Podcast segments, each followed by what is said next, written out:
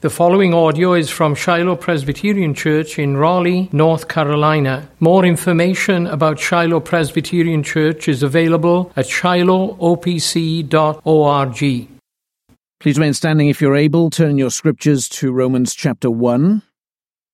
Romans chapter 1, reading from verse 18 to verse 23. And I'll remind you that just before this verse, we've read of Paul's uh, rightful pride in the gospel. He's not ashamed of it. It's the power of God to salvation for everyone who believes, for in it the righteousness of God is revealed. The righteousness of God is revealed. And we pick up this reading now in verse 18. Let us hear God's word. For the wrath of God is revealed from heaven against all ungodliness and unrighteousness of men, who by their unrighteousness suppress the truth. For what can be known about God is plain to them, because God has shown it to them. For his invisible attributes, namely his eternal power and divine nature, have been clearly perceived ever since the creation of the world, in the things that have been made. So they are without excuse. For although they knew God, they did not honor him as God or give thanks to him, but they became futile in their thinking, and their foolish hearts were darkened. Claiming to be wise, they became fools, and exchanged the glory of the immortal God for images resembling mortal man, and birds and animals, and creeping things. Amen, and thanks be to God for his word. Let's pray.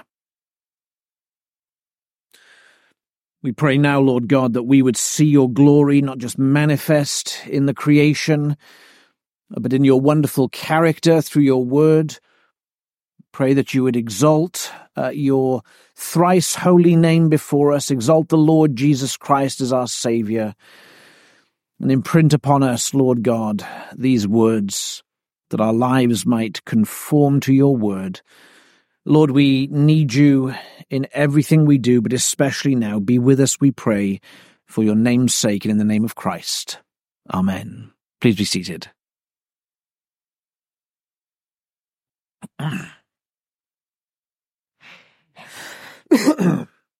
well, with chapter 1 and verse 18, we begin a new section of uh, the epistle a section in which Paul is going to outline man's sinfulness and his condemnation by God. All have sinned, says Paul.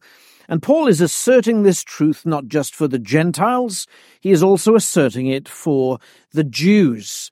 You see, Paul is going to diagnose the depravity and the wickedness of man. And we see that depravity uh, described for us briefly this morning. Though man knows God, he does everything in his power to deny God, to subvert the truth, to suppress the truth in unrighteousness. Uh, and this wickedness, this suppression, and this condemnation is a universal reality. The wrath of God upon wickedness is a universal reality. And Paul is going to show us that God is righteous in judgment as assuredly as he is righteous in salvation.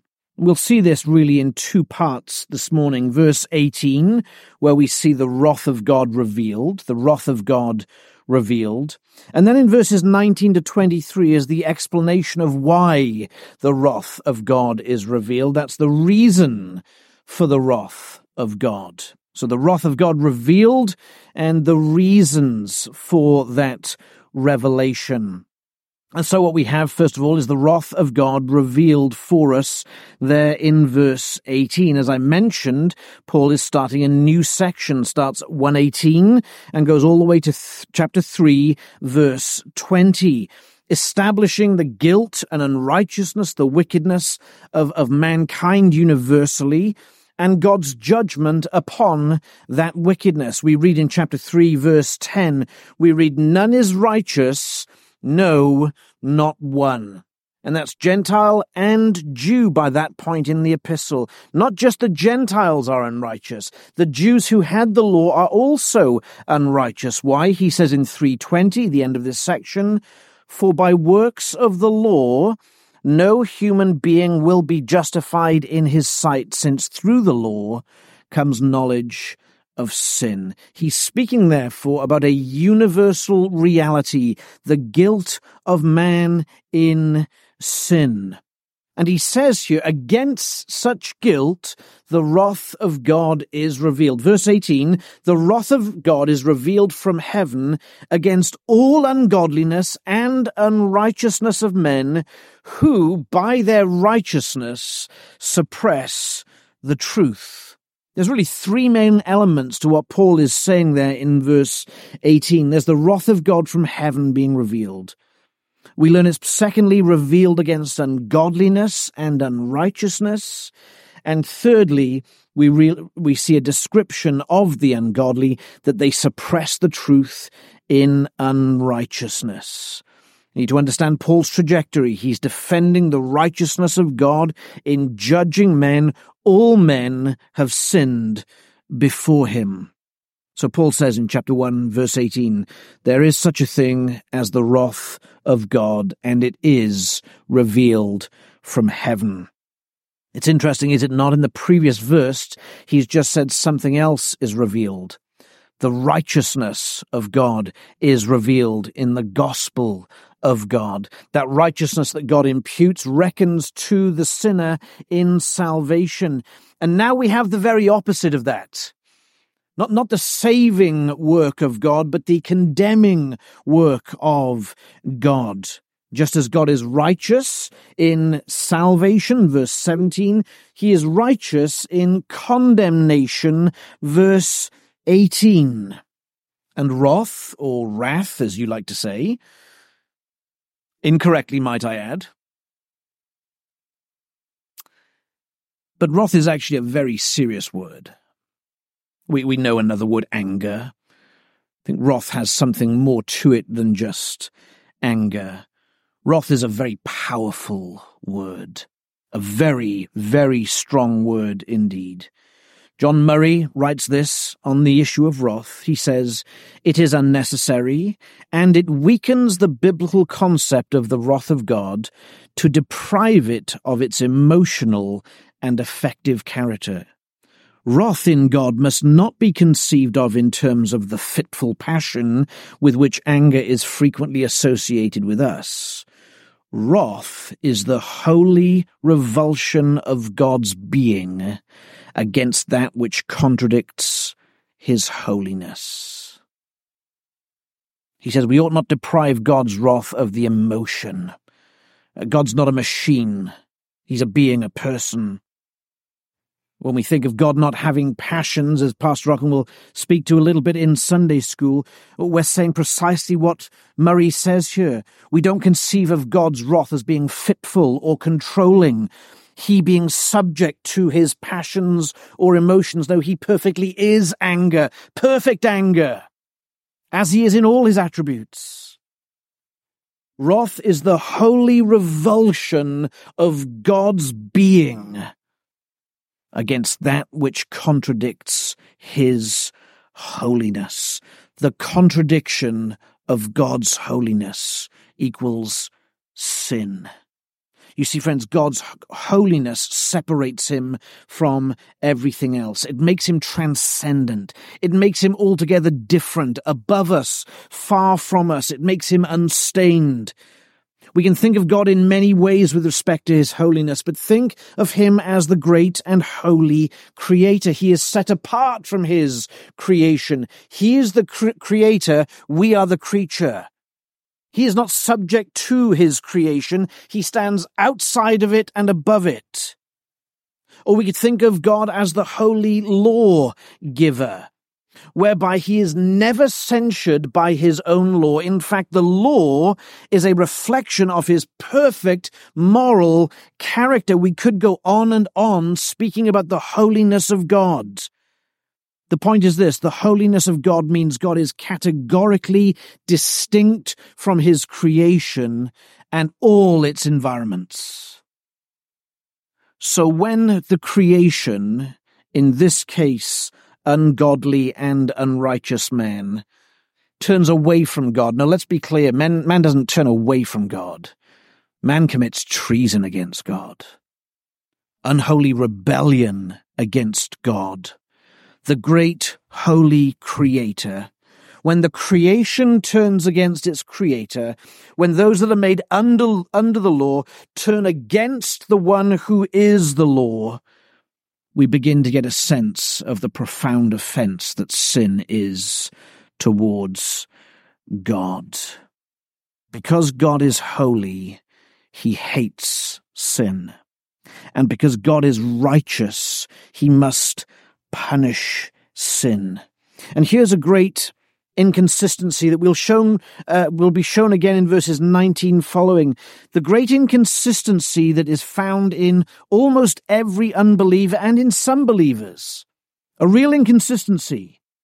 That if someone commits a sin or a crime against them they want justice done against that person. But he deplores the idea of God's justice being applied to him who has sinned against God. The point Paul is making here is this yes, there is such a thing as the wrath of God, but it's revealed against all ungodliness and unrighteousness. And those two words, ungodliness and unrighteousness, have been chosen carefully by Paul, no doubt. Ungodliness has moral overtones. God is godly. Sin is ungodly. It's ungodliness. It's anti-God in every respect.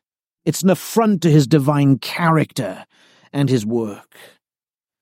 Unrighteousness speaks to us similarly in moral tones, but also carries with it a judicial idea, a court-based idea. That is to say, unrighteousness is an action, yes, against the character of God, but tells us that man is therefore guilty before God and subject to condemnation. Words chosen carefully to show the affront to God that sin is, and words chosen carefully to show that all men are morally culpable and subject to condemnation. Now, why is that wrath to be manifested. Why is God showing, revealing his wrath against all ungodliness? Tells us there in verse 18 again, those men who by their unrighteousness suppress the truth. This is really the fountainhead of verses 19 through 23. This is the big idea, if you will, the suppression of truth. In unrighteousness and by unrighteousness, men seek to suppress the truth. And Paul, clearly by the grammar he speaks of, of here, that this was a, has always been the case.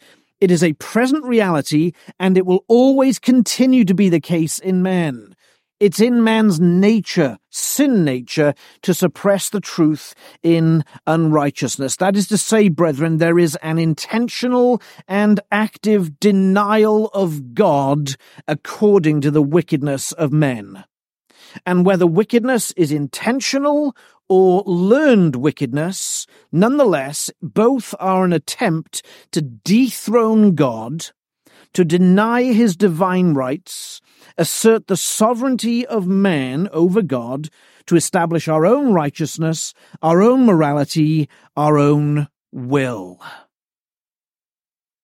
The suppression of the truth is an attempt to suppress God. That's why the wrath of God is revealed against all ungodliness and unrighteousness. Proverbs 14:12 tells us this. There is a way which seems right to man, but its end is the way of death. Its end is the way of death. This is the way that seems right to man. Ungodliness, unrighteousness, the suppression of the truth. And Paul now in verses 19 to 23 explains the dynamics of that suppression, how and why, and what is going on in this suppression. Really, he's providing an explanation or the reasons behind this suppression of truth. This is our second point this morning. The reasons for the wrath of God. Well, we've seen the big reason is this they suppress the truth in unrighteousness. But as you look at verses 19, 20, 21, and then also 22 and 23, we'll see reasons developed. Verse 19 starts with the word for. Here's the proposition man suppresses the truth. Verse 19 for what can be known about God is plain to them. Verse 20 also starts with the word for, for his invisible attributes have been clearly perceived. Verse 21 also starts with the word for. For although they knew God, they did not honor him as God. You see what Paul's doing? He's given us that central thesis why the wrath of God is being revealed. Man suppresses the truth in unrighteousness. And then he provides at least three arguments to buttress that statement. The first is this, verse 19. God's wrath is revealed against unrighteousness because men seek to suppress what is plainly known about God. For what can be known about God is plain to them. Did you hear that? Plain, simple, easy to see. What can be known about God is plain to them. Why? Because God has shown it to them. It can be seen. Why? God has revealed it. Paul is saying this God can be known in a certain way. God can be known because God has revealed himself to the world. Uh, that's to say that man has been created in such a way by God, the image of God. Man has been created in such a way that he can know God in a certain way. And this revelation of what is known, we can see that there, what can be known, is first by God's imprint upon our very lives. We call it the image of God. God has made us for a purpose. He's equipped us for that purpose. The ultimate purpose of human, human beings worshipping and communing with God. Ultimate purpose, nothing greater. And God has made us for that very purpose. So we know God by virtue of His image imprinted on our lives, but we also know God by what is around us. He has shown it to them. He's going to say to us in verse uh, 20 that all things we can know about God have been clearly perceived ever since the creation of the world in the things that were made.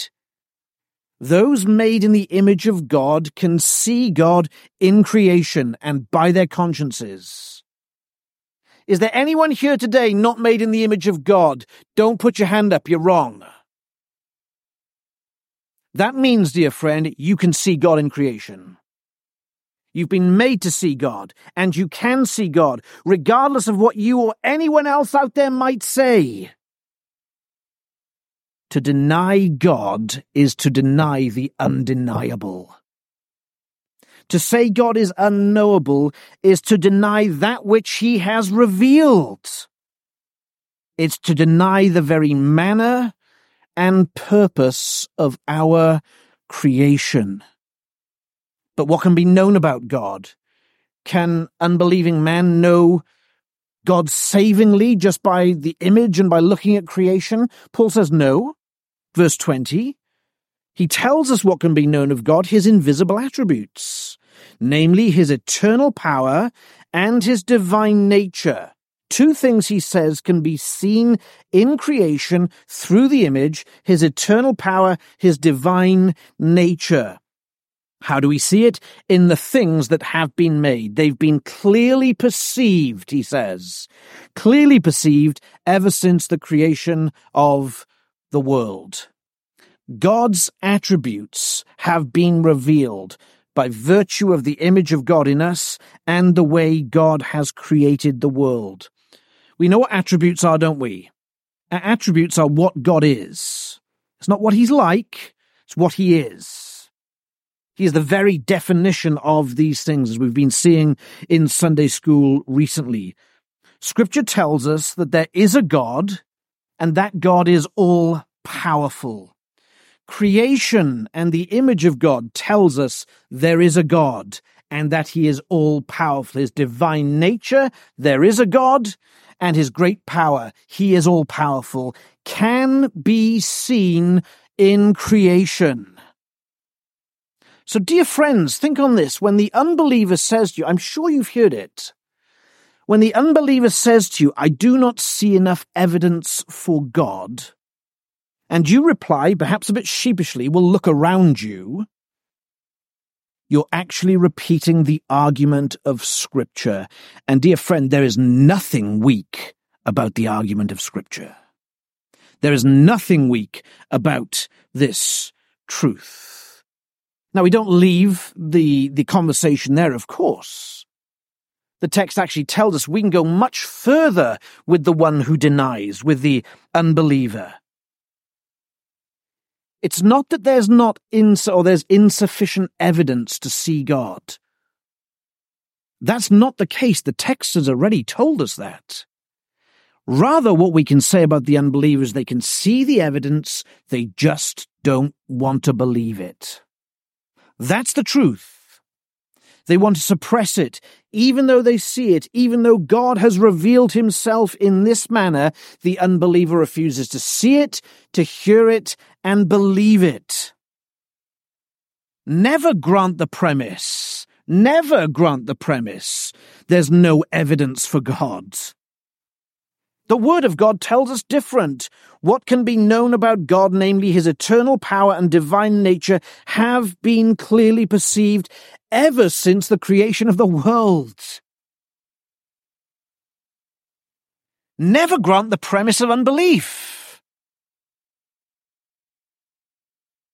You see, this is not a subjective thing. This is objective. The evidence is there, they choose not to accept it. That mind, dear friends, is irrational. Contrary to rational thought. That mind, that conclusion, there's no God because there's no evidence, irrational. It's right before their very eyes. They choose not to believe it. Listen to verse 21. For Although they knew God, they did not honor him as God or give thanks to him, but they became futile in their thinking and their foolish hearts were darkened. It's there, black and white. Black and white, plain and simple. Just like seeing God in creation, plain and simple. It's evident, always has been evident, always will be evident. Paul is saying there is a choice that has been made. The unbeliever makes a choice. It's a choice to deny what he knows, a choice to suppress his conscience, to suppress the image of God in him, and to attempt to suppress the evidence for God that can be seen. And that's why Dear friends, the wrath of God is revealed against all ungodliness and unrighteousness because it's a sin against knowledge and a sin against what can be seen and what God has revealed. Paul says people who are like this have become futile in their minds. Think on that, dear friends. Futile, dictionary definition of futility, incapable of producing good results. We could say inc- incapable of producing righteous results. Futility of mind as a result of the denial of God. And because they deny God, they refuse to worship Him.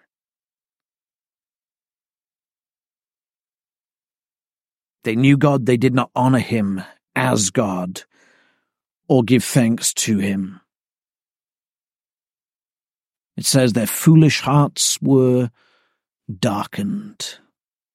Think on that, friends. We know that Scripture uses darkness in a moral way, the darkness of unbelief. Scripture says the love of darkness does not allow a person to come to God. But it also says here that darkening of their hearts is a result of their denial of God. The more a man denies God, the clear evidence before his own very eyes, there is a judgment of God of continued darkening on his heart. That is to say, friends, darkness motivates a man to denial, and greater darkness is the result of God denial. It's a cycle of ever increasing futility and darkness of mind and heart. And where does this darkness lead people? It leads them to a foolish, immature degeneracy of mind, of life, and worship. Verse 22. Claiming to be wise, they became fools. You hear that judgment? Claiming to be wise, they became fools. Friends, I want to say to you the supposed sophistication of the atheist or the agnostic, the arguments they give in favor of their supposed autonomy and reason might appear to be rational, wise, and even confounding on the Christian. Scripture says this they're fools. They're fools. Thinking is immature. Thinking is irrational, against reason, against evidence, against God. The denier of God operates at the same level as that little child, we've all seen it, who puts their hands in front of their face and says, You can't see me. That's how irrational unbelief is. And this affects their worship. Verse 23 as we come to an end. Claiming to be wise, they became fools and exchanged the glory of the immortal God for images resembling mortal man and birds and animals and creeping, creeping things. Man's capacity and zeal to deny the living and true God is remarkable. It's almost comical in some ways. I don't like God, so I'll make another. And I'll make him after my own image. I'll make him in the form of a man, or an animal, or a creeping thing, or a bird. And he can look like me, he can sound like me, he can think like me, and therefore he can validate me in the way that I want to live. What about, what an exercise in futility and folly. It's a profound offense against the living and true God. That's why the wrath of God is revealed against all ungodliness and unrighteousness of men who suppress the truth in unrighteousness. There is indeed a way that seems right to man, but its end is the way of death. But lest we make the mistake of thinking too highly of ourselves, and sit in judgment on the folly of man. If the Apostle Paul were here today, he would say perhaps the same thing to us as he said to the Corinthians in a different setting. When we think about the immaturity, the irrationality, the denying of God, the futility, the darkness of mind, he would say this to us, and such were some of you. Such were some of us futile in mind, dark in our mind, denying God, foolish, immature, irrational. Let us never forget in Paul's diagnosis of the sins here, principally of the Gentiles, and then as he moves into the Jews, he's speaking also about us. Us. Our sin was a profound offense in the face of God. Some of us lived with darkened minds. Many of us lived in denial. In terms of our sin, there's a sense in which we're no better than the people described here. Yet for the Christian friends, there is a remarkable miracle. If you're a Christian, dear friend, you are a living miracle in God's creation. Your life is a living exhibit of the supernatural power of God in salvation. You see, Paul speaks here of a growing futility, a growing darkness. He'll say in verse 24, Therefore God gave them up in the lusts of their flesh. He consigned them to it. He left them there. They chose it, they want it, He left them there. What's the miracle, friends? God did not give up on you. God did not give you up to your sins. God did not consign you to the lusts of your heart. He delivered you if you're a Christian. He sent his own son that his son might face his holy wrath at the cross instead of you. He reckoned his son's righteousness to you, dear Christian, that you might stand before him on that last day of judgment.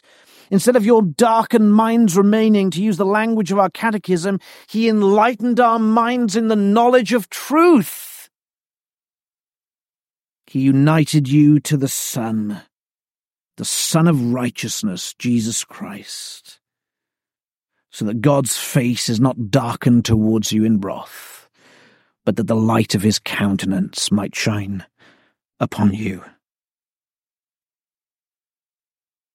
That should cause us, cause in us the greatest humility, the greatest humility we can imagine. It should cause in us the greatest devotion and love and service to God and each other. Should also cause any here who do not know Christ, listen to this, to ab- abandon your irrational faith of unbelief. Unbelief is a faith. It's a failing faith.